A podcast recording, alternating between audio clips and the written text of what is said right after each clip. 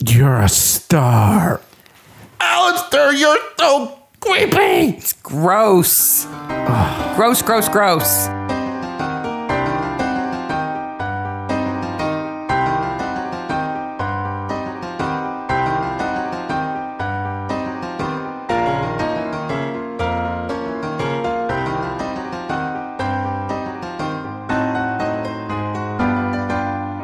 Hey, maniacs. Hey, maniacs. Boy, do we have a show for you today. Oh my gosh. All kinds of goodies. Woo! Craziness. Episode 45, Dead Letters, Season 9, Episode 2. Midsummer Maniacs is a recap podcast dedicated to the ITV series Midsummer Murders. Each week we dig into the episode of the show, including the murders, the mayhem, the loonies.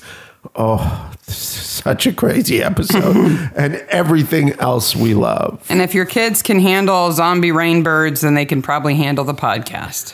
Zombie Rainbow. Th- Like, we have a whole show of announcements at the beginning of the show, let alone we get to the episode where the rainbirds come back. First of all, we have to have some sad news. Yes. Vera Lynn, who we've mentioned in, in a past episode because Scott said, Hey, who's Vera Lynn? has passed away. 103. Man, I hope I lived to 100. Imagine the world that she saw change. Everything, Yeah. just everything. That means she was born 1917. Right. So World War One, old enough to remember World War Two, just and Yeah. everything, everything, and the internet, and The birth of television, films, color TV, color movies, recording going from wax to digital. yeah. To, I mean, people listening to her songs on Spotify instead of, you know, on an album. Just crazy, crazy changes in the world. It's just insane. What a, a fantastic career. Amazing. We'll miss you, Vera. We miss you. We Okay. got mail. We got fan mail. We got mail. Actual, physical, speaking of dead letters, mail. Yes. Kimette from Instagram was Yes. kind enough to send us two copies so we don't fight over them. Tiny midsummer zines that she made, and they're epic. They are. They're beautiful, first of all. They're they're absolutely gorgeous to see. Fully illustrated, And- full of in jokes that only midsummer people would understand. Yep. Absolutely fantastic. Thank you very much. And it ends up that she lives in Renfrew, which is like literally an hour away from where I was born. And we used to play hoc- uh, football against people in Renfrew. It's a little world, and we get around. Yep. Absolutely. Speaking of getting around, Wow. the Weekly Express, Express Online. Aren't you famous now? Jeez, no, somebody's really lazy over there.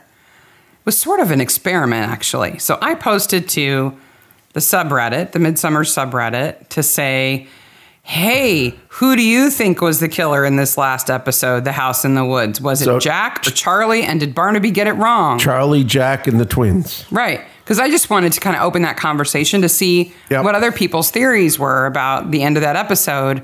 And lots of smart people kicked in ideas, and we were having a good discussion. And then all of a sudden, in my RSS feeds, here's the Express saying, Hey, uh, Midsummer fans, uh, cite some deleted scene, which I had only mentioned in passing. Like maybe there was a deleted scene that would make it make sense. And Maybe. Because it's missing. We, We, don't have understand. no deleted scene reference. No. Uh, and quoted me as saying, Did binary arrest the wrong person? So it's, Not Bar. I said Barnaby. you said Barnaby. This person can't even copy paste. They also called you Intelligirl with a small I, which I didn't like. I'm lowercase. Yes. Capital I.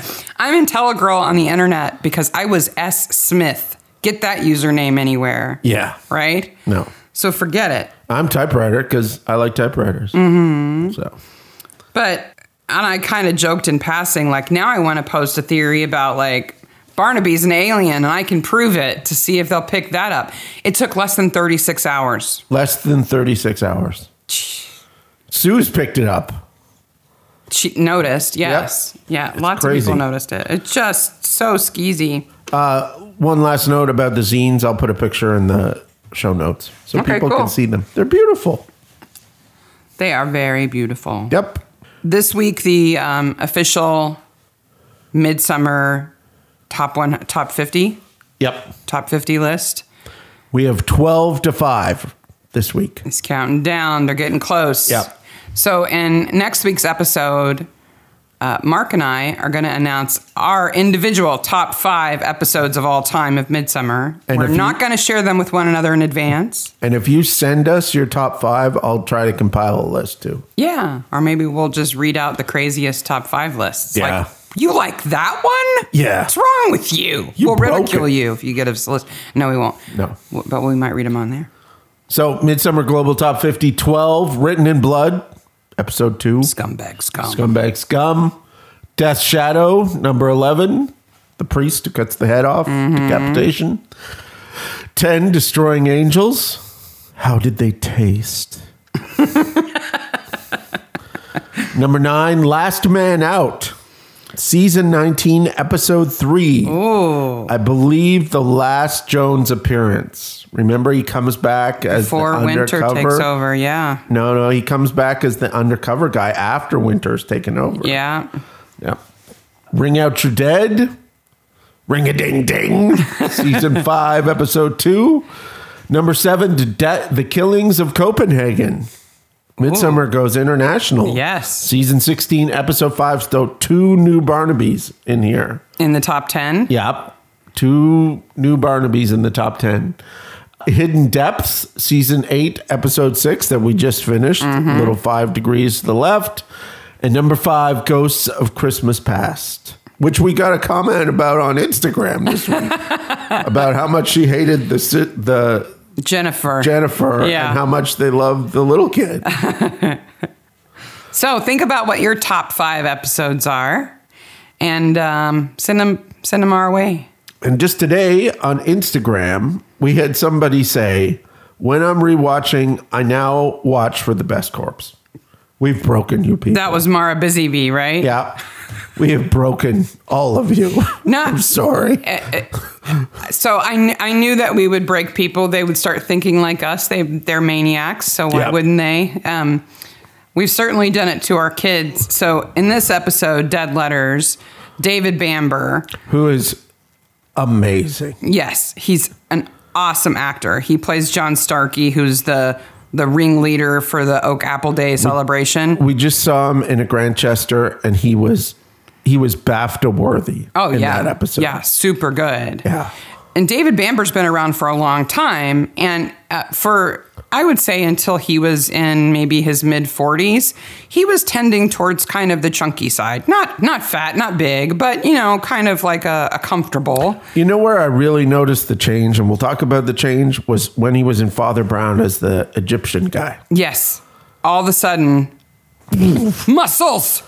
he suddenly went to the gym and became oddly muscular. Yes. And so in our weird um, maniac shorthand, we call him Big Ears Strangely Strong.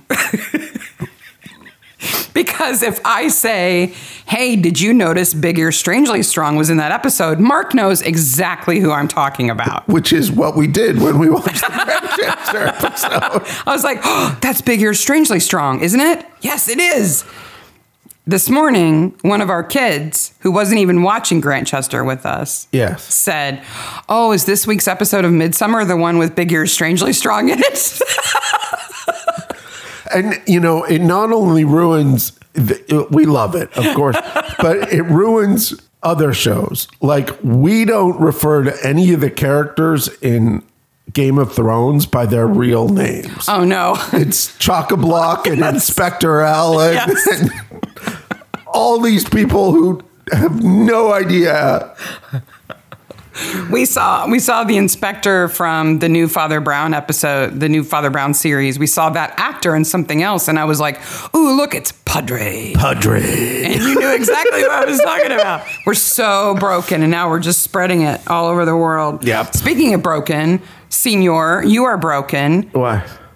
So I, I don't know if everybody listens to the episodes all the way to the end, but Mark always puts these little outtake Easter eggs after the closing music of the episode. If you're patient enough to listen through the music at the end, He's got a little treat for you, So- including me singing two weeks ago. Didn't even know you were going to do that. Thank you very much. So this this comes from podcasts that we listen to, particularly Reply all. Reply All, which has some fantastic bits at the end, and another podcast I listen to. Hey, do you remember? Yeah. Yeah. Last week, Yes. we talked about a side podcast. you joked that we should have a side podcast where you watch a horrible movie and I ask you about it. And uh, at least one of our listeners is patient enough to listen to the clo- through the closing music and heard it. And and suggested like and 12 hours after the said episode they would listen dropped. to it, and I'm like, no, we do not have time to record another podcast. Ah. But their suggestion was that you watch the bad movie Yes. and then I interview you about it. Which, speaking of reply all, is what they've just done recently with the the Scaredy Cat movie podcast, where If you don't listen to Reply All, you should listen to Reply All. And the Scaredy Cat movie cast is fantastic. is great. But anyway, so if you're one of those people who, um, you know, fast forwards to the end of the episode, past the closing music, you might be missing out. Uh, two weeks ago um, in Midsummer Rhapsody, you missed me singing at the end. Yes. thank you. There has been some fantastic outtakes out there. I'm much more guarded in front of the mic now because I know you do that. Yeah. Well, Sneaky I McSneakerson. edited the episode, so That does make you the ultimate. I remove all the so's and the uhs and the ums so that we sound like radio worthy people. but not me singing. No, Thanks. sorry. it was too good. And the best part is you sing like three times. You start the song like three times. Because I was figuring out the lyrics as I was singing it, I was making them up. Yeah. Yeah. This week we've got season nine, episode two Dead Letters. Filmed in June and July 2005, broadcast the 26th of February 2006, 8.54 million uh, viewers, directed by Rennie Rye, who's directed before, I'm sure. Right. And Peter J. Hammond. Can we just talk about this festival first? Okay. Since the whole episode centers around Oak Apple Day, can we just talk about that first? And for our British listeners, at the top of my notes, I always have stop saying so. I've now added for this episode, say fate, not fet. I'm just going to call it Oak Apple Week because it's a whole week. I have one essential question Yes. about this. Okay. There's lots of questions about it, but I have one essential one that was in my notes in capital letters. Mm-hmm. What on earth can happen to make this thing get canceled? Because there are three murders within walking distance of this thing, Well- and they don't cancel it. When Ursula Gooding's in charge, nothing short of an atomic bomb going off in the center of the village is going to postpone this event. Ursula. Oak Apple Day, not weekday, Day. was an actual holiday. Okay. It was shorthand for Restoration Day, Okay. which is um, the day when the English monarchy returned when they After were the restored Civil War. in in May of 1660. Okay. Celebrated on the 29th of May. for our American listeners, there were other civil wars, and there, there was the British Civil War in which the Royalists were defeated by Cromwell and his armies, Yes. and he was in power a decade. the Whigs maybe? versus the Roundheads. There's Yeah. the the War of the Roses, which went on and on and Yeah. on. There's lots of civil wars. they killed Charles II. Yes. So when when the monarchy was restored in 1660, they celebrated that with Restoration Day. But so in 1859, they revised the list of basically bank holidays, and Restoration Day was taken taken off that list. So it's really not an official UK holiday anymore. Okay. It hasn't been for a really long time. Yes. So the fact that um, Midsummer Barton still celebrates Oak Apple, not just day, but week Yeah, it's kind of like th- any excuse to sell to have a week worth of you know country fair basically what day was it? um, it's supposed to be on may 29th Okay, that makes sense because Midsummer Night's Dream starts June third at the Costin Playhouse. So, that's an important thing by the way, there are a million posters for that show. yes but here's what i don't get well there's a few things i don't get It's a holiday to celebrate the return of the monarchy, right? Okay. The restoration of the monarchy. I get it. Okay. I get that. What I don't get is how that turned into a celebration related to oak trees. Okay. I could not find the connection between those two things. Could it be there was a party already that day and they just added it? Uh, it's I think it's more likely that it when it became less popular to celebrate the restoration of the monarchy, they looked for another excuse to have a celebration at that time of year. And so they decided that oak boughs and the mythology around oak boughs and green men and the right to wander and stuff like that became something. Maybe. Okay. The other thing that everyone's screaming at their podcast player is because I don't know what you listen to your podcast on is what's an oak apple? It's a shik shack. Oh, okay. That's what it is. Chick Jack Abendigo. It, well, it's also known as shik shack day. What the heck is a Chick Jack? A shik shack is an oak apple. Thank you. You're welcome. Sick. You'll because oak apples are not disgusting enough. Let's call them shik shaks. So, an oak apple, you have to know the whole biology of a gull wasp. okay. Okay. you have to know that the females burrow underground and lay their eggs on the roots of oak trees. Okay. And when those eggs hatch, the larvae climb out of the ground, up the tree, and into the branches. And in the case of the oak, they embed themselves in the main vein of a large leaf.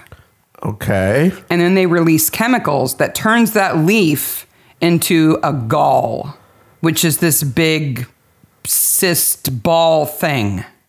There will be no pictures of this in the show. I've looked at enough of them. Okay. I kind of lost my appetite for probably a couple of days. yeah. So the, the gall grows around the larva as Okay. it develops Well, welcome to Science Corner. and it creates this green ball because it's it's mutated the leaf, see? yeah. And then when it hatches, it mates, and if it's female, it burrows under the ground again and starts the whole thing over again. Okay. Okay? So those are not apples. Don't eat those. No. No. Don't even think What about does it. that have to do with bows and kisses and That's what I'm saying. like, well, now wait a minute. Let's connect these things. Like, okay, I can kind of see the oak. Like, there's a lot of oak trees in England, and there's the king oaks, which are the biggest oaks in the forest. and Aren't they that cool? And you know the the right to the countryside, and I get that. But then why connect this gross relationship of a wasp? Why even bring that into it? I don't get it. It's nasty and damages the tree. It's Yeah. not good for them. Yeah. I'm sorry. I just had to get the gross out of the way. Please, thank you. If you want to gross out, just Google it. Just Google oak apple and look at the image search. You might throw up a little bit in your mouth, just a little. Unless you're an entomologist, in which case you're fascinated. Yes. We begin with so they've got a whole week of events. Yes, Right? we From the beauty queen and the parade to the dog competition and fancy dress. worst parade ever. we begin the cold opening though with whispers. We What is begin- this drug that makes you g- basically Hallucinate. hallucinate your own voice yelling at you? uh, dyrethane, Okay. which is not real. okay, they made it up. They made it up. But what's funny is that if you Google it, you go to the UK Health Service page on tranquilizers, even though that word does not appear on that page because so many people have searched for it. Wow. That's And this is the only place I could find it was in this midsummer. It also begins with Blackface Robin Hood. What is up with that? That little boy, it's not blackface, it's orange face. It's like Trump face. Yeah. Is, I didn't know Robin Hood had an orange face. Did you know that? He is the worst bow and arrow dude ever. Like I know kids have crazy costumes that don't always like, you know, look like what they're supposed to, and that's kind of fun sometimes, but who darked his face up? And why? If only there was a bedazzled jacket. But wait, there it. Yes. Well, it's sequined Yes. all over. So Marion Slade is drowned. She lived Oh. at Candle Cottage. Okay, And then we're at the festival. okay. she drowns and the kids find her and she is underwater for four and a half hours and doesn't make a bubble, doesn't like stunning dead body work. Claire Askham, who plays Marion Slade, doesn't have a ton of credits, but she she should get a, a round of applause for this dead body acting. It's impressive. That water must have been cold too. Oh, it's got to be. It's river. It's she's in the river, Yes, with her face pressed against some rocks. fully submerged. Yeah, It's a beautiful shot, but man, she deserves a BAFTA. but she may not be the best corpse in this episode. nope. That's saying something. We have a fate, right? Oak Apple Week. It's got Trombola, Strength Tester, Hoopla, and it has Mistress Katrina that has two boards of signs for the fortune teller. yeah, the whole sign that we can read is all about how she is involved in the great heads of Europe. did they borrow the sign from the traveler lady who had Nope, the? it's a different sign. No. I went back and checked. and we never see Katrina again. No, they're just setting the stage. They've got a coconut shy too. They do, and face painting. You're just jealous because I've got a coconut and you don't. Yeah. then we get um, Ron Chalks, the Publicans, fabulous sideburns. Wow, are they fantastic? He reminds me of, um, I always want to call him James Earl Jones. He's the opposite of James Earl Jones, but his name sounds like that. He was a country singer. He's saying that. It's they put- George Jones. George Jones, thank you. George Jones had sideburns like that. They're just horrible. You could rename this episode Why Are These People Married? Yes. you could. Unlikely couples and the problems that creates. Why are the Chalks married? Why are the Castles married? Why are the Starkeys married? Who knows? Who knows? They do this so well. Dennis Rainbird pops his head up. He's got a little tie in his ponytail, His name is Alistair Gooding. Oh. but you don't know that yet, no. right? People must have screamed at their television. Well, we see Ursula first, yeah. right? So you see Ursula Gooding and you think they've brought back the actress who played Iris Rainbird. Which she's a Elizabeth great, Spriggs. She's a great actress. And according to the magazine, they intended to bring her back for the 50th episode. And it was going to be like a celebration of like the, the best character. They were going to bring her back, but her schedule didn't allow it. So she wound up in episode 45 instead. Okay. We'll But- have to look at episode 50 then. Yeah. Well, I think they rearranged the storyline Okay. for her. But this story was written to bring them back. Oh, Like excellent. that was the whole, the whole point. it was of like the write story. whatever you want as long as it makes sense for Iris and Dennis to come back. They're fantastic. right? Yeah. So we've got Ursula Gooding and her son Alistair, who are played by Elizabeth Spriggs and Richard Cant, who were the original Iris and Dennis Rainbird in From episode Badger's one. Drift in episode Yeah. one. And Barnaby does not freak out enough when he sees them. No, he's if he just saw one of them, he'd be like, "How strange! That guy really looks like somebody I've seen before, but he's dead, so that can't be." When you see both of them, Yeah, and he they're should go- familiar with He each should other. go wah wah wah and dress the same as they would have. Like no, Never mind. Jones is like, yes, I know that from the case. yeah. I'm like, you are the most well-read detective sergeant ever. And wait a minute, didn't you grow up in Wales? No, How do you know about a case in Midsummer? And how did you go to the Oak Apple Festival when you, if you were in Wales? we think Jones maybe showed up in Midsummer when he was about ten. That's what we think. That's what we're guessing. But anyway, the important thing is they walk past a calliope. That's the important thing. Yes. The calliope that has the white wigged conductor. Yes, it says Animatronic It on it? says A. Ruth and Son H S O H N. No, wait a minute. So it's not a merry-go-round. No. It's a calliope. It is a keyless calliope. Because when I saw the scene of the figurines moving to the music, I figured that was in the middle of a merry-go-round. No, no, no. I have a video that I'll put in the show notes of the ac- actual calliope that I think it is. That's cool. Is it steam driven or It something? is steam driven. There's a lot of steam driven stuff in this episode. Yeah, it was made in 1875. Wow. Yep. It has 92 keys and it is it works like a, a player piano. Okay. Like there's a there's a stack of paper and the video that I'll put in the show notes is really good cuz they show you how it works inside then they take you around to the front and show you the the But one. unlike a player piano, it only plays from that music. It's Yeah. not really an instrument that a person can play. No, Right? No, That's what you this mean is by keyless. Yeah. Okay. and it is like Andreas Ruth and Son were like the premier uh, organ makers of these types of organs in Europe. Well, the producers got a hold of some collectors for this episode Yeah, because they've got some old tractors. They've got that steam driven tractor. They've got the Calliope. well, I think the steam-driven tractor and this, I think probably those dudes know each other. Yeah. Like maybe it's the steam powered thing club or something. So, how big do you think it is? uh, let's say it's eight feet tall. It's probably ten feet tall and twelve to fifteen feet wide. So the size of a large organ. Yeah, and there's big there's a window that opens that shows the conductor and all of those figures actually move and if you notice the music they play is not the music that this thing plays because there's a xylophone at the very front of it with little hammers that p- beat on it. That's amazing. It's stunning.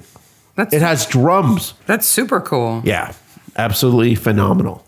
By the way, there's a Midsummer Night's Dream poster in the Hey, did you know that a few days after this episode, Midsummer Night's Dream is going to be performed in Midsummer Barton? Yes. That's we should put a amazing. float. No, it's in Costin at the Costin Oh, Playhouse. the Boston Playhouse. I I wonder if that's why Cully's not in this episode because she's off rehearsing for Midsummer Night's Dream. So not only do we have the Rainbirds, okay? Not only do we have the best sideburns this side of Midsummer Barton, but then we have the Doctor. Dr. Weller. Oh my gosh. I love the Doctor in this episode. He's fantastic. Played by Simon Callow, who's awesome anyway. Who, first of all, does not like, I thought he was going to have a cigarette in his mouth when he was dead. I don't know if Simon Gallo smokes. He but, did. He he quit 15 years before this. But wow, does he know how to look like a chronic smoker? Yep. He quit 15 years before this and said it was really hard for him to agree to do it, but it was so key to the character. And he didn't take up smoking again because of the character. Oh my gosh. Like the picture in the magazine is the quintessential, but, It's the, yeah, with the, he's got a cigarette hanging out of the side of his mouth. and like hanging. Yeah. Like, I don't think he had trouble not smoking in this episode because it doesn't actually touch most of his mouth. Well, and half the time he's smoking a joint. Yeah. I think it's just the, it's just a big billboard that says he's not your typical village doctor. No. Oh gosh, no. He outrages me because when he hangs the oak boughs on his house, his beautiful, amazing house, Yep. he hammers them into the brick. Yeah. Into the mortar between the brick. I'm Like, wh- why would you do that? So at the pub, who is run by the Chalks. and we're going to talk about Simon Cowell more. yeah. We'll, we'll get back to him. They have Costa Nails. So there's a whole range of ales that they've created for just this episode because I don't think they appear anywhere else. Are they on the pump handles? They're on the pump handles. They have Costin Ales pump handles. Nice. But the middle pump handle is the more interesting one because it says Prince Albert and it has a guy with a green face. I don't know what it is. I looked and looked and looked and I couldn't find what that Prince Albert was. I didn't know if it was a goof because they already had made a handle for Costin Ale. And you couldn't, there isn't actually a Prince Albert ale no, I couldn't find it. because you know what should be on that handle? What? A Pierce Tallywhacker. A pierced tallywhack? Prince Albert. Yes. Yes. no, it's a guy with green face. With a green face. Maybe that's the face you make when you get your tallywhacker beard. There we go, Prince You Albert. got Prince Albert in the can. You better go let him out. Sometimes I make myself giggle, even if I don't make anybody else giggle. Jones is sure comfortable. He's telling the constables what to do. He's running the scene of the crime. He is on top of it. Yeah, it's just he's he's uh, the new replacement. Yeah. It's not like Scott is behind the scenes going, "I'm still sick, sir. Sorry." Uh, And He's just gone. and I have a note here of it's yet another woman who has no child. There's no mention of her husband. Marion? Yeah. There's no mention of her husband. She lives in a million dollar cottage. Oh yeah, and owns a farm And that Rob Pride works for her because Yeah. she doesn't do it. yeah, I, I don't know. They pretend real estate's cheap they do. unless Barnaby's buying it. then they're off to see the Starkeys, which are a whole problem in themselves. so Marion is found dead, and Tom and Tom Jones, um, Tom and Jones, Tom and Jones. it's not unusual that Tom and Jones. speaking of whales, uh, are making the rounds, doing the interviews, and they uh, they meet the Starkeys, right? Uh, Grace and, and Mark, who Yeah. own the farm on one no. side. No, Grace No, no, no. and- Sorry, John, John, and um, uh, Grace. Grace. Thank you.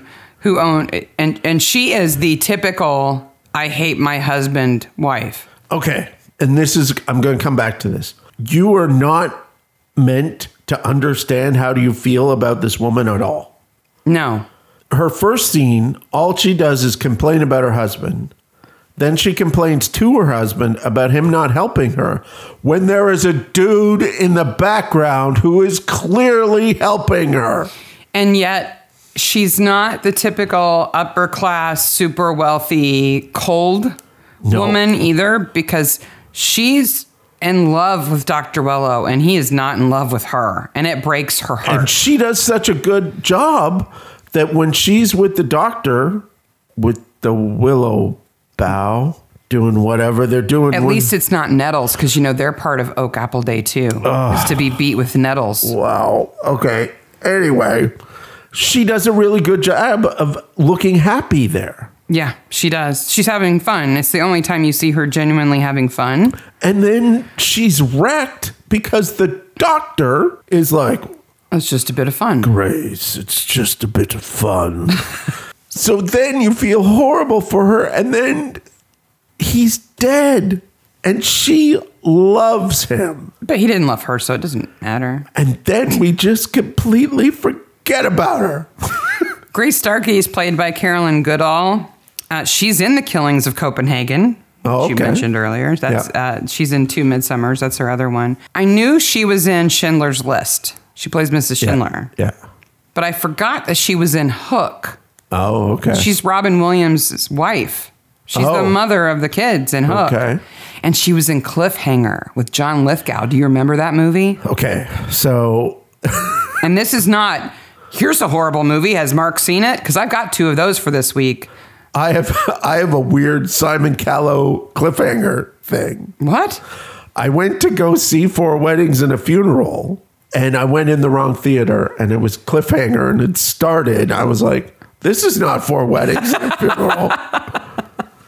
so I sat through all the trailers, and then I, it started. I'm like, "No, no," because I had seen Four Weddings and a Funeral at the theater more than one time before this, and I was like, "Oh no, I'm in the wrong theater." I had to get up and move. So, so I've never seen cliffhanger. Have we ever told the story about when we were in the wrong theater Oh, so on the podcast? Have we told that story? Ve- no, very quick story. We took the kids to see some Christmas movie. They were five. Five. We had just bought this house Yeah. with four kids. We had four five year olds with us. So, what we did was we would both go into the theater, get all the kids seated, and then one of us would go back and get all the snacks. yes. Right? And so I did that, and I came back, and I'm like, Psst, Sarah. the credits had started because we were running late. And she's like, What? I'm like, We're in the wrong theater. And I'm like, what? I'm like, This is Alien versus Predator. Two. And I wondered why everybody in the theater was looking at us so strange So we almost took our children to see Alien versus Predator 2. when they were five. I think we were going to see The Grinch or something. Wow. We're in the wrong theater. Alien versus predator.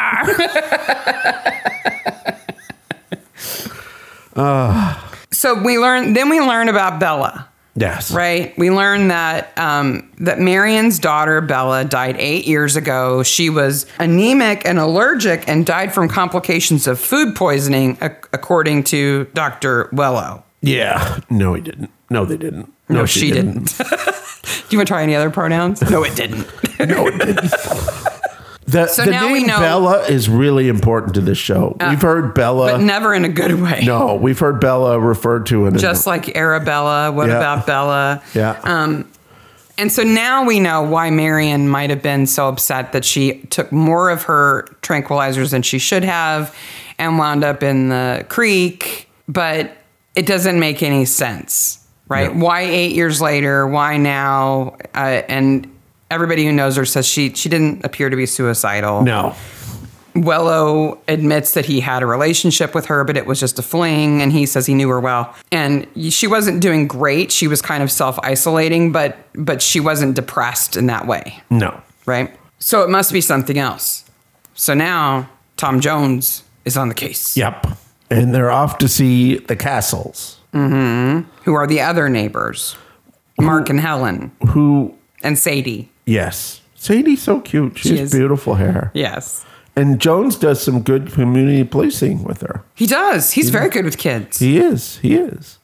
Uh, and he doesn't come on to Helen Castle like Scott would have. Scott would have. They're former travelers who have bought a farm and settled down. I have an earring, so I'm a traveler. Yeah, and they've got a sheepdog named Telly. Okay. we have a cat named Telly. Well, we did. Yes. Unfortunately, she's not with us anymore. But yeah, it's easy to remember their dog's name, Telly, the sheepdog. And I remember it's a sheepdog because, spoiler alert, not when Mark dies, Telly's laying in his lap, Yes. and I think, oh, what a well-trained dog. And then I realized it might not be a real dog, Yeah. I looked today and it's not a real dog. but its eye moves. Yeah, it's weird. It's very But strange. it's a stuffed animal, I think. yeah. And it's easy to do that with a sheepdog because they look s- so similar, right? I mean, sheepdogs are pretty standard, that kind of sheepdog. But anyway, Anyway, back to the important parts of the plot. The hedgehog wins the competition of fancy dress, oh, fancy dress. That's right. The Yes. hedgehog wins fancy dress. fancy dress. But don't leave him cow's milk or he'll die. You can only according leave to- them goat milk. Ursula. Ursula.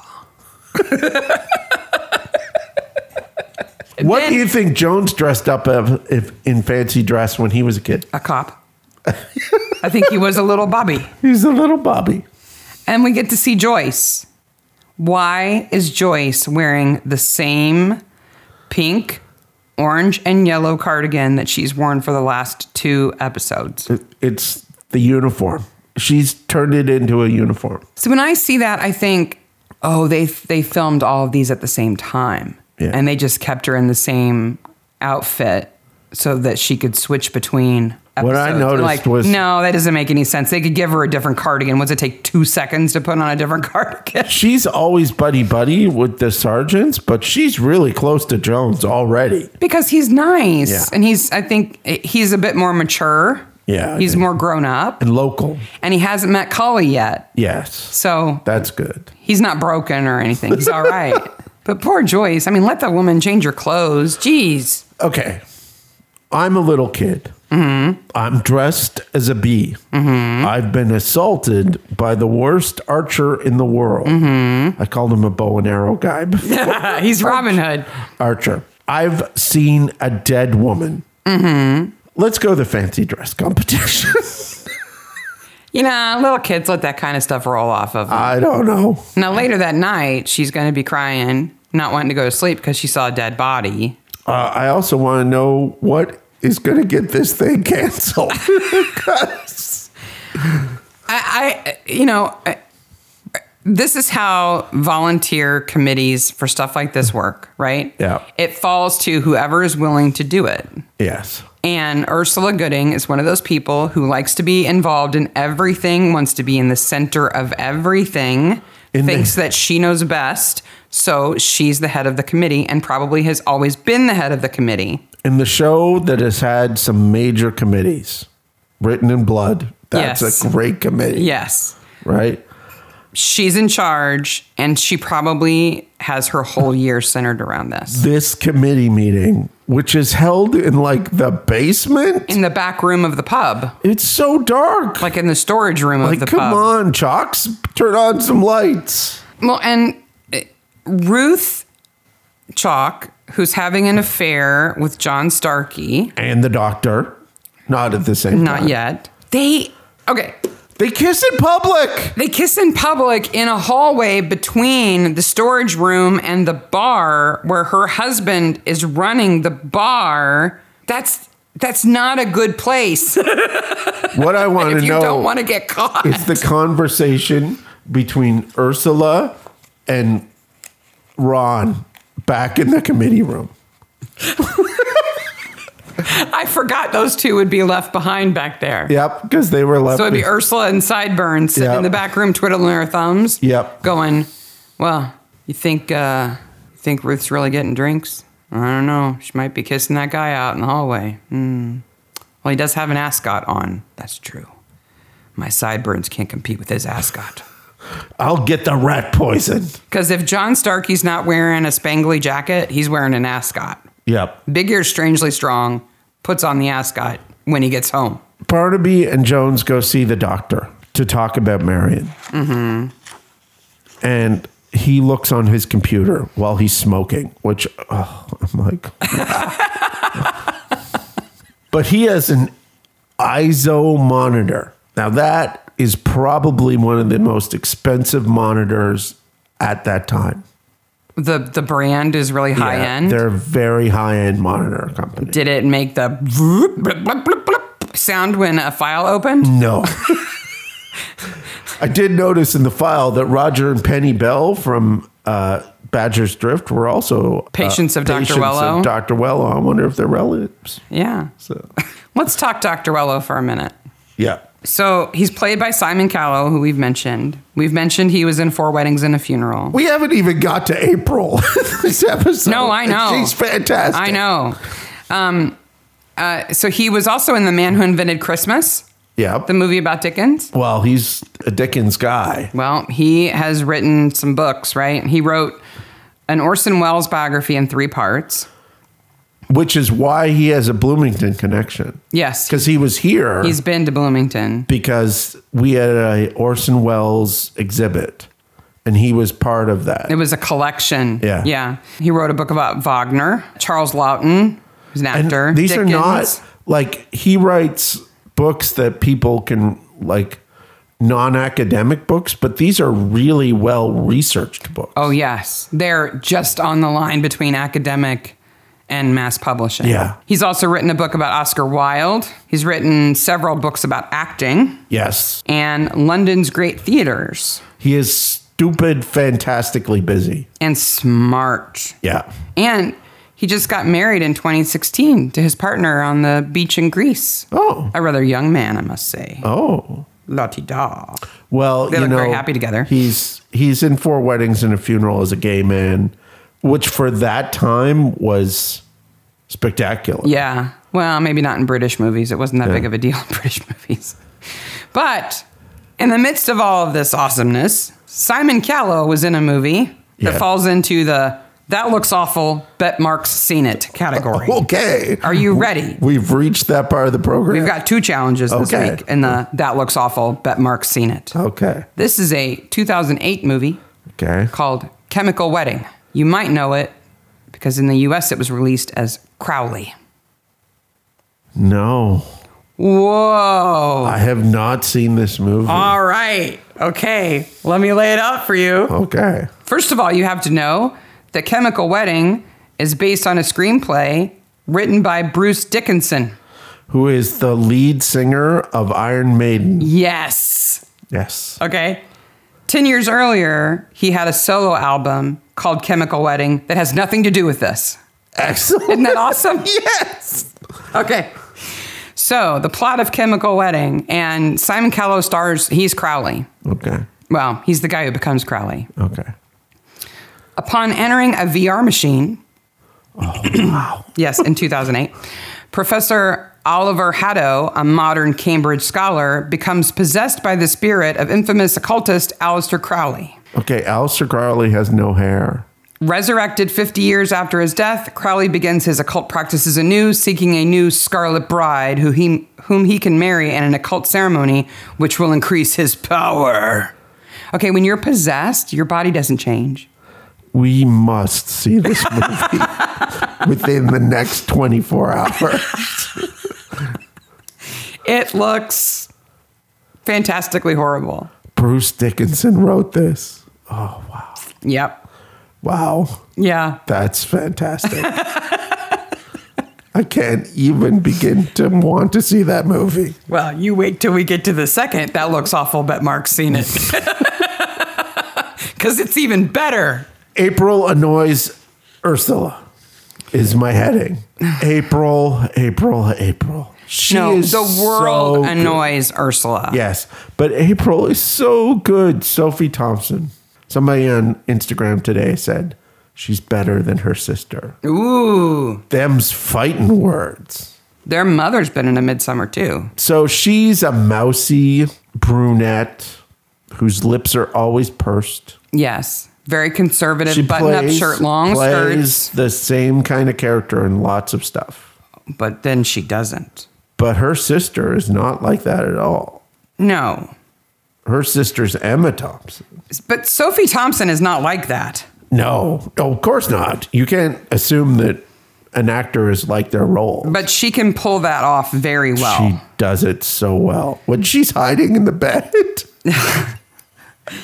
And uh, you know Ursula's bad. She's uh, you know Iris Rainburn's sister. There can't be you know the apple, the oak apple doesn't fall far from the tree full Oh, of larvae, right? Uh, Um, there you go.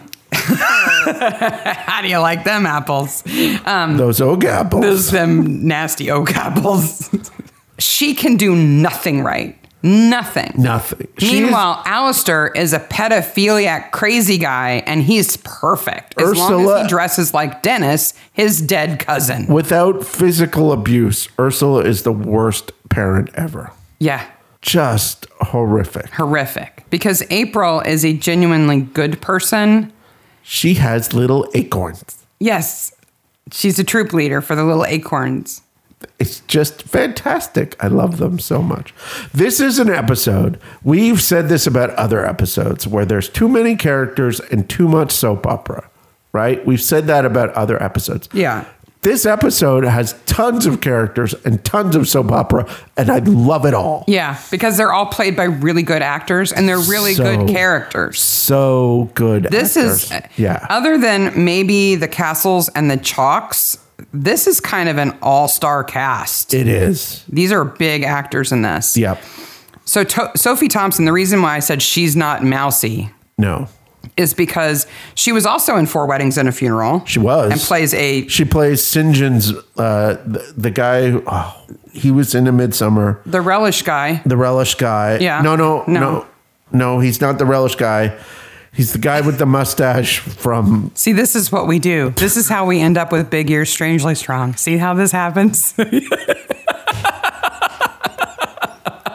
Just like this.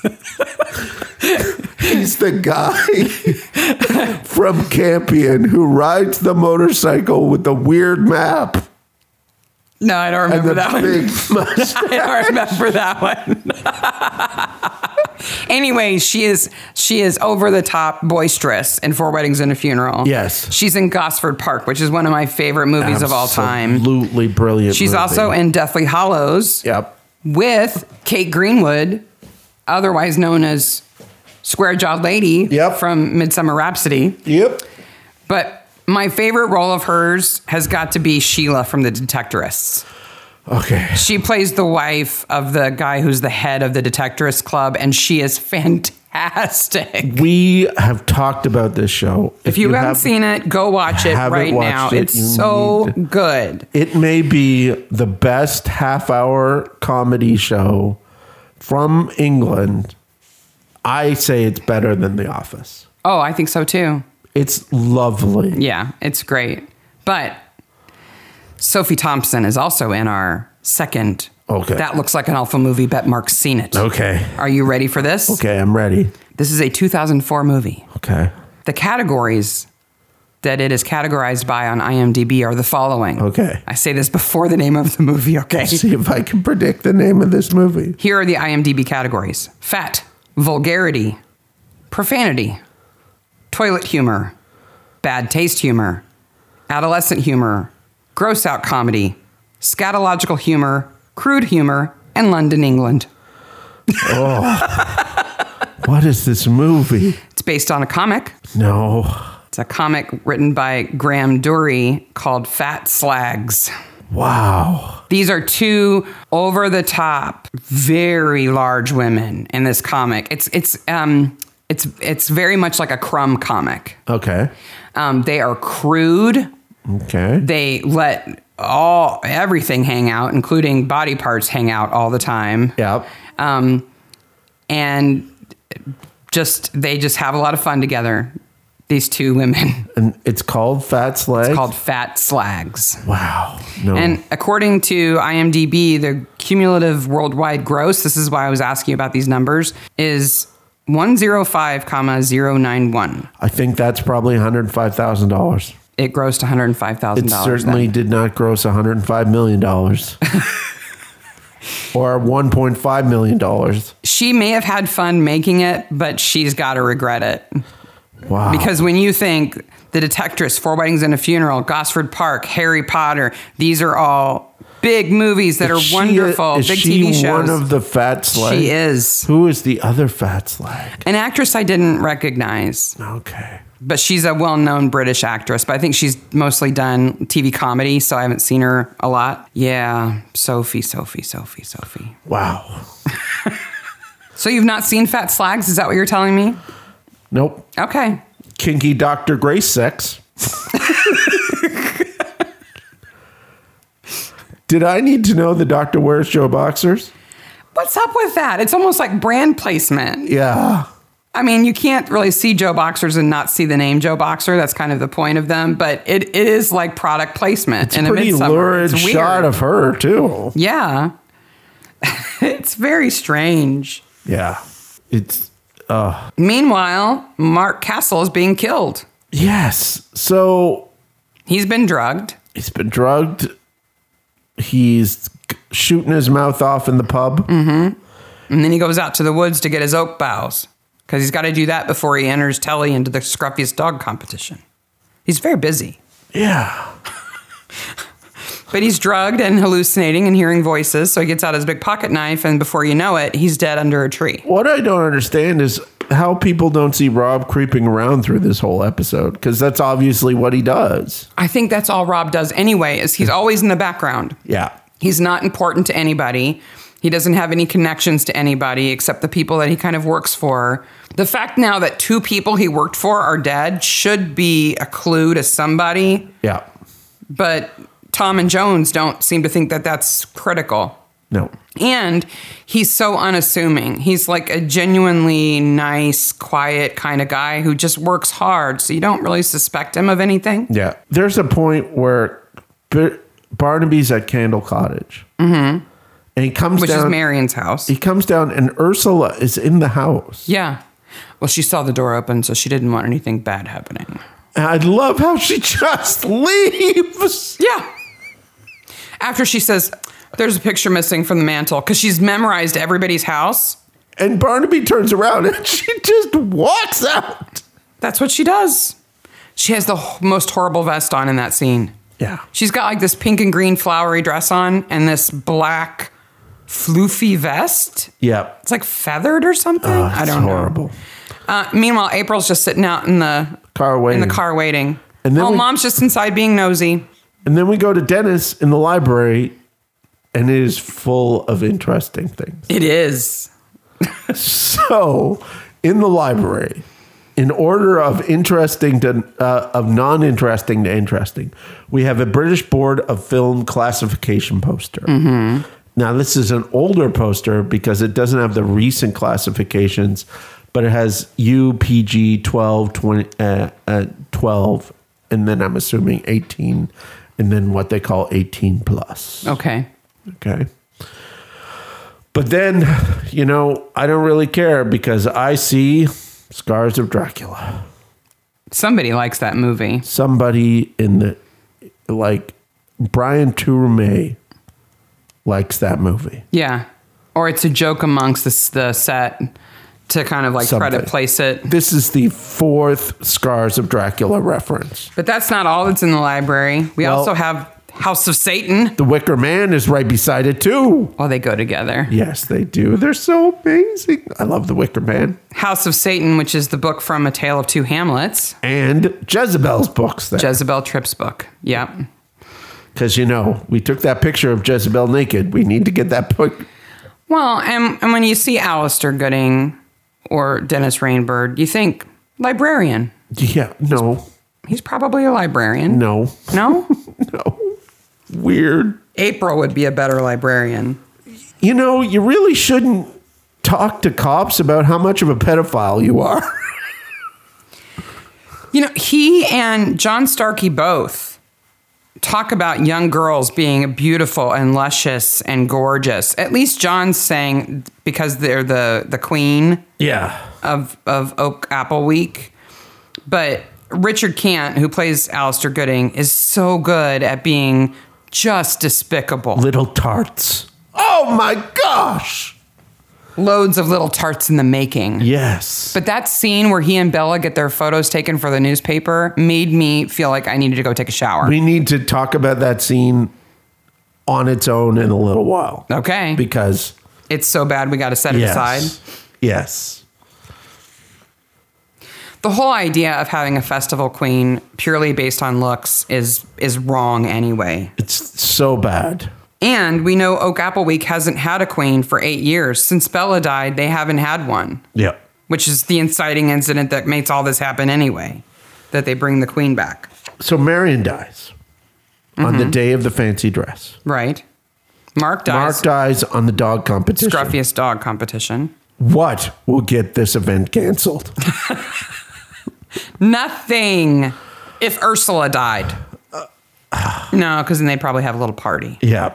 Nothing's going to stop Oak Apple Week, Mark. Nothing. It's critical. We have a timeline. We have to keep to it. Okay. Meanwhile, Wello thinks this village is becoming a little too complicated for me. Yes.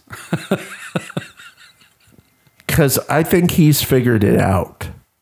Yeah, I think so too. I think he at least suspects that this is related to Bella and he needs to uh, get out of town.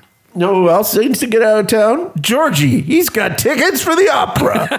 what the hell does that even have to do with anything? I think it's just an excuse to show Tom standing in the morgue going, uh, um, and Georgie in a nice suit. yeah, Georgie deserves to go to the opera. Yep. April slowly gets backbone in this episode and then is torn away. Man, though, when she lays it down, she lays it down. She does. I wish you were dead. You Yeah. know your son, he likes young girls. How are you going to like that when he's living here under your roof? Oh, It just comes out. just And I'm like, "You go, girl. You tell her." And Ursula looks like she's been slapped. The first time April lets it out a little bit at the dining room table, Yeah. Ursula's like, "Well, that's just like you to just say stupid things like that. Whatever." she's like shaking her head even when she's in a room alone eating Yeah. her broccoli or whatever. But the second time, woo, Yeah, definitely. Meanwhile, Ron talks about rat poison. Oh, Mr. Sideburns. Like his wife is clearly cheating on him. Like What's he going to do about it? apparently, man. apparently, kill them both. Ron Chalk is played by Tom Georgeson, Yes, who was in A Fish Called Wanda. Yes, where he he, was. played George Thomason. His Okay. name is Tom Georgeson, and he played George Thompson. clearly the fish called Wanda guy's having some fun there. Yeah, he plays the the main bad guy in A Fish Called Wanda. He's really he- good. He's the guy trying to kill the old lady. isn't yeah, he? yeah, he's really good in it. Why is Justin the kangaroo in the parade? Okay, before we get to the parade, let's talk about the worst scene ever. Okay, Okay. So for some reason, they need to take pictures of the Oak Apple Princess. Mm-hmm. And for the newspaper. for the newspaper, and they have a sexual assault orgy. Well, they invite any men from the crowd to come and touch her It's for the just- camera. Horrific. And Alistair's like, I'll do it.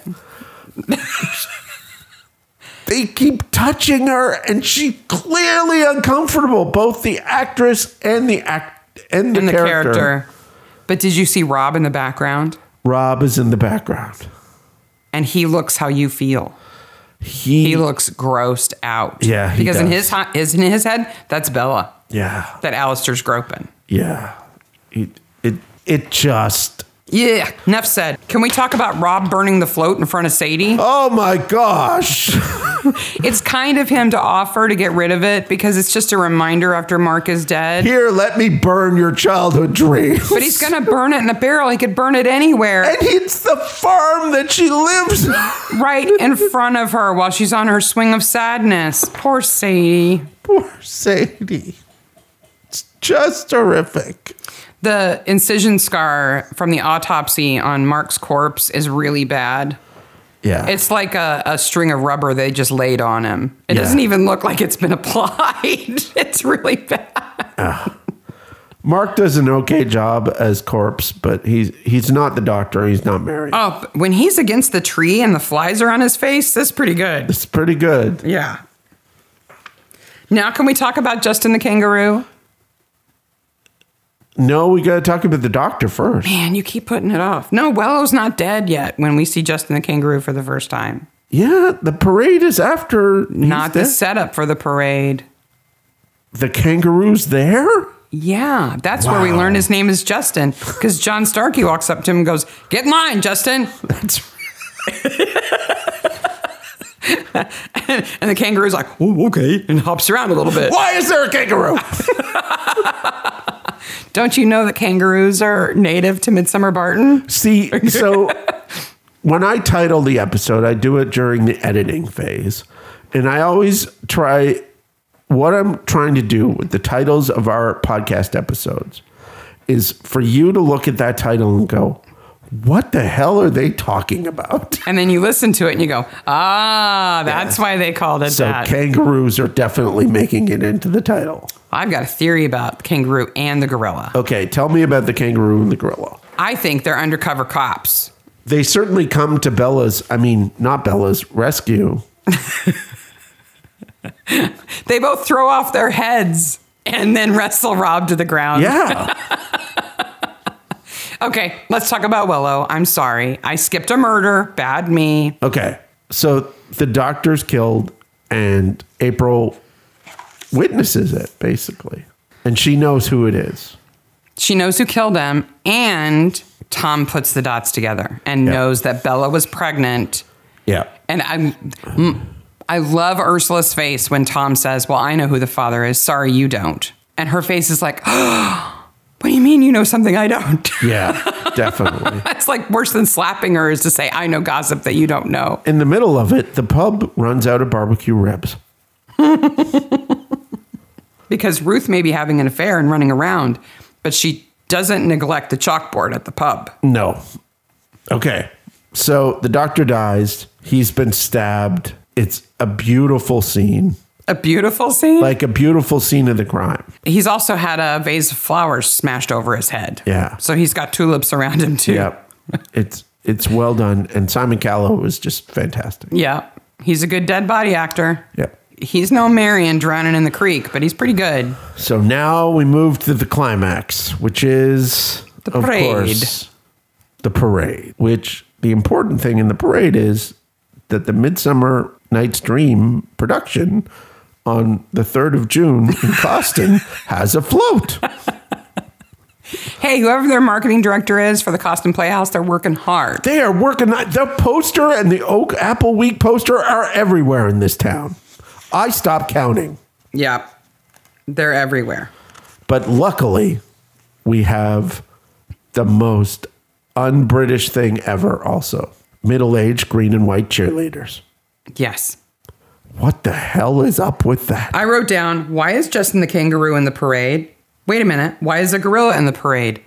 Oh, even worse, why are there middle aged cheerleaders in the parade?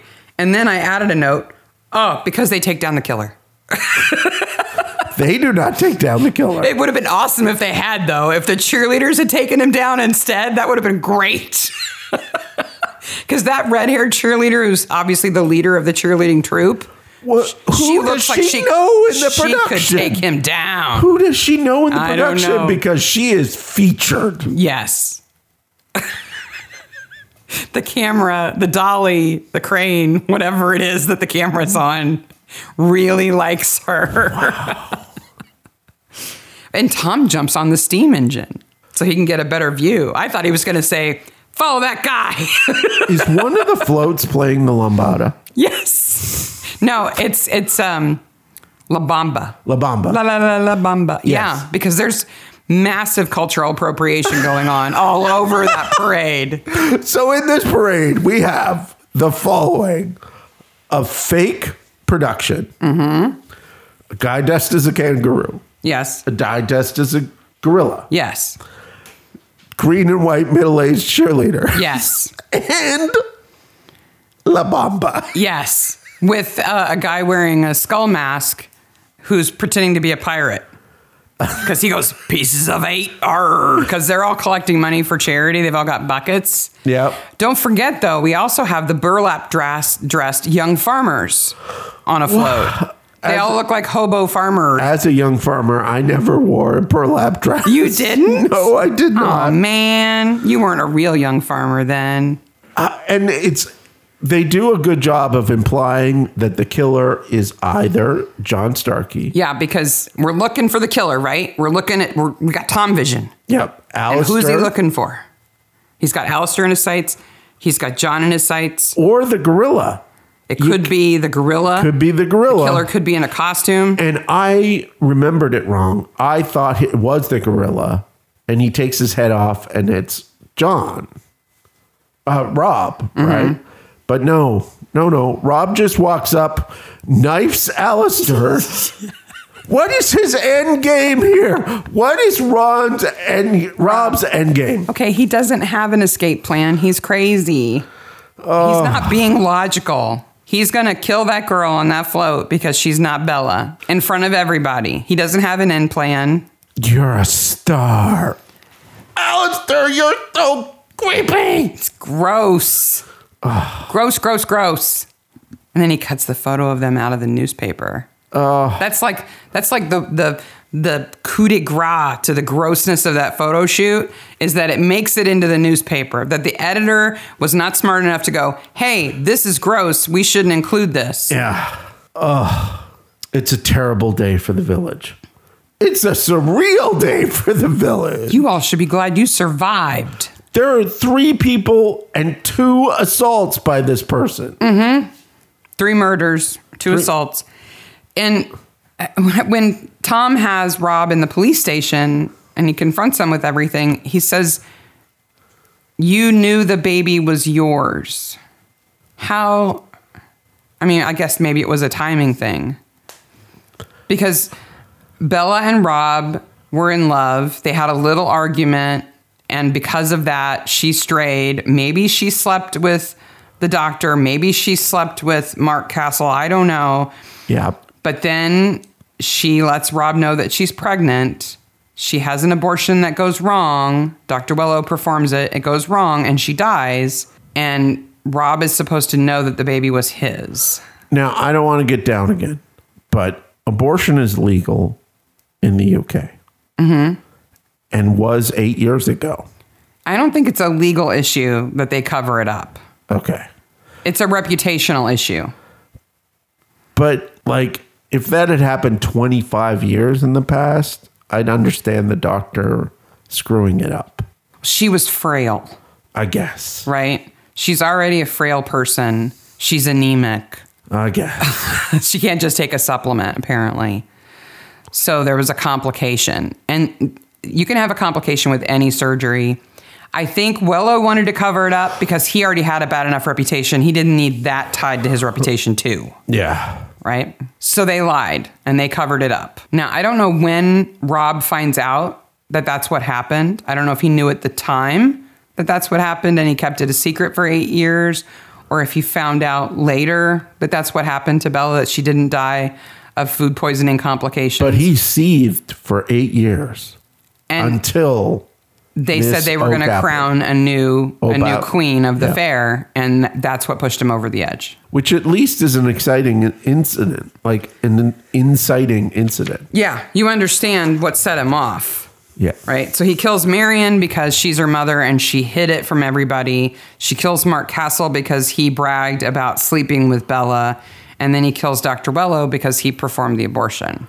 How are we going to finish this episode? Are we going to have April standing up to her mother finally? Are we going to have Ruth coming to terms with her flirtatious and uh, Jezebel ways with her husband? Are we going to have John and Grace dealing with their marriage troubles or Grace dealing with the death of her lover? Or are we going to have Alistair look at weird pictures and be creepy? with a, bi- a big cut on his face.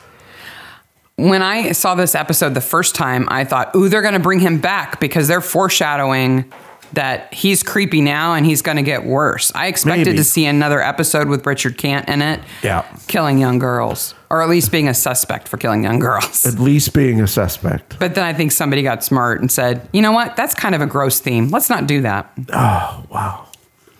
So, who's best corpse? I'm going Marion Because of being under the water? under the water. Yeah, I got to agree with you. It's cold under there, man. Because she didn't have to lay like that. She could have been face up in the water. She She, could have been could have been head on a rock out of the water. underwater. Yep. Good, good, good one. And then after the credits, well, you've kind of just laid it all out, right? Well, I hope April stands up to her mother. Yeah. Hope she moves out. Yep. I hope that Helen and Sophie have a nice life.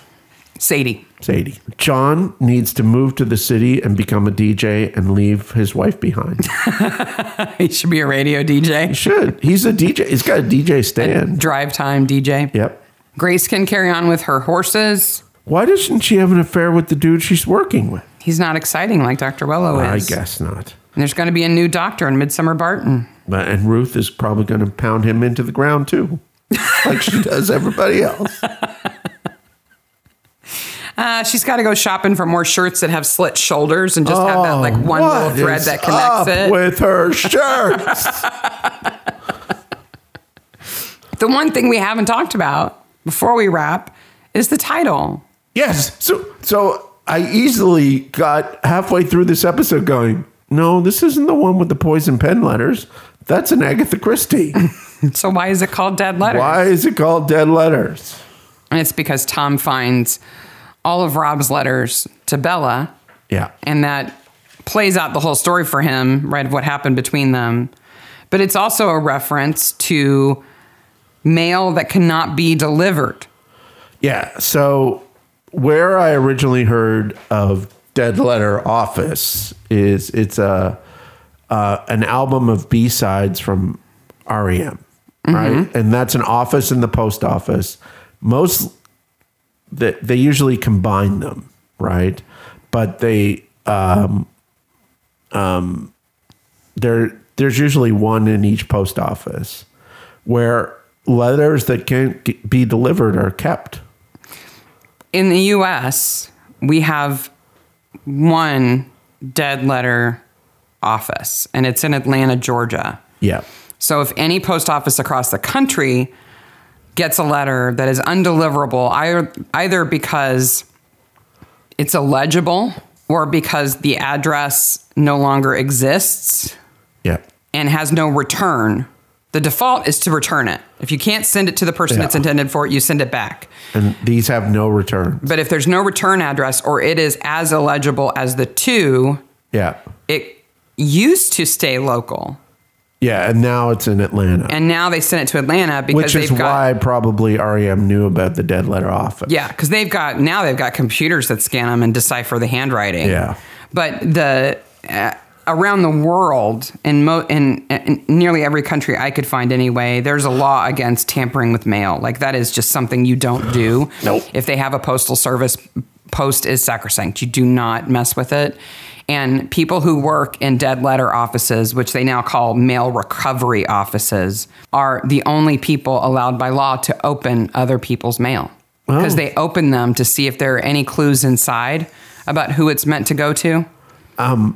That I knew that too because the other place that I know Dead Letter Office from is a Clive Barker book called The Great and Secret Show, where the Dead Letter Office is kind of this guy figures out this conspiracy because of the mail that he finds while working in the Dead Letter Office. And in Going Postal, the Terry Pratchett Discworld book, Lip Von Moist takes it upon himself to deliver all of the dead letters that they have in the post office. So he deciphers all of the addresses and gets those letters to everybody. Nice. he restores it all. Yeah, but that's dead letters. Now they're called mail mail recovery facilities. They don't call them dead letters anymore. Dead Letter Office is great. But if there's some valuable stuff in it and they can't get it to who it belongs to, they auction it off. Apparently, they off, auction off some pretty cool stuff. Oh, Just like the um, airports do, you know, with Yeah, luggage that's luggage never and claimed. stuff They like auction that. that. off too. Yeah. Yeah, it's kind of cool. absolutely. So, Shik Shack, kangaroos, chemical weddings. Chemical Wedding.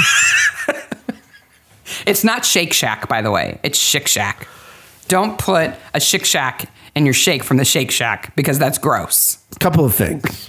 One, last week's episode was our number one episode of all time. Wow. Again, it just I cannot believe how many people listen to our show. Thank you so much. It's great. It's fantastic. And we love chatting with you guys and all the social channels too. Oh, Yep. It's so fun to hear what you're thinking about these episodes and your theories. And Our uh, we're, we're coming up on our first year. Yeah. Mm-hmm. July 29th, right? We got a we got a little over a month and a half. And we'll have to do a special one year show. yeah, And I I just cannot like it might be episode 50, It is the weirdest year or I guess it would be 52. no, because we had to skip a week or two. with the weirdest situations, oh, yeah. with the wildest time. It's going to go down in history. This, And we're this year. making this crazy little podcast. I t- If it provides anybody just a little window of happy, then it was worth every minute. Please, please enjoy yourselves. Yes. Find happy where you can. Next week, oh boy, Teddy. You say this every time. Mr. Toad and Teddy next week. Episode 46, Season 9, Episode 3, Vixen's Run, which we were talking beforehand, maybe the best female performances we've seen in this show.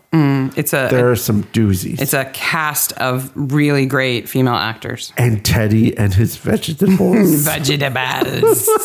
oh, they are ginormous. and it's something else. It is the first episode. If you are a midsummer aficionado, it is the first episode where fox and peacock sounds are heard continuously in the background. Continuously.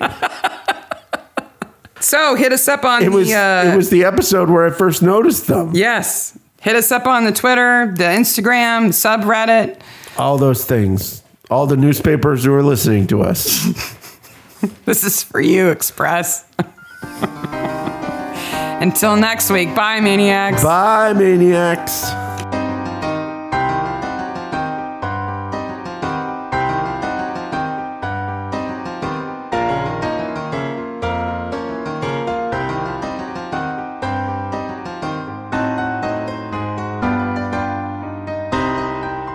In 1859, it was abolished as a holiday in the UK.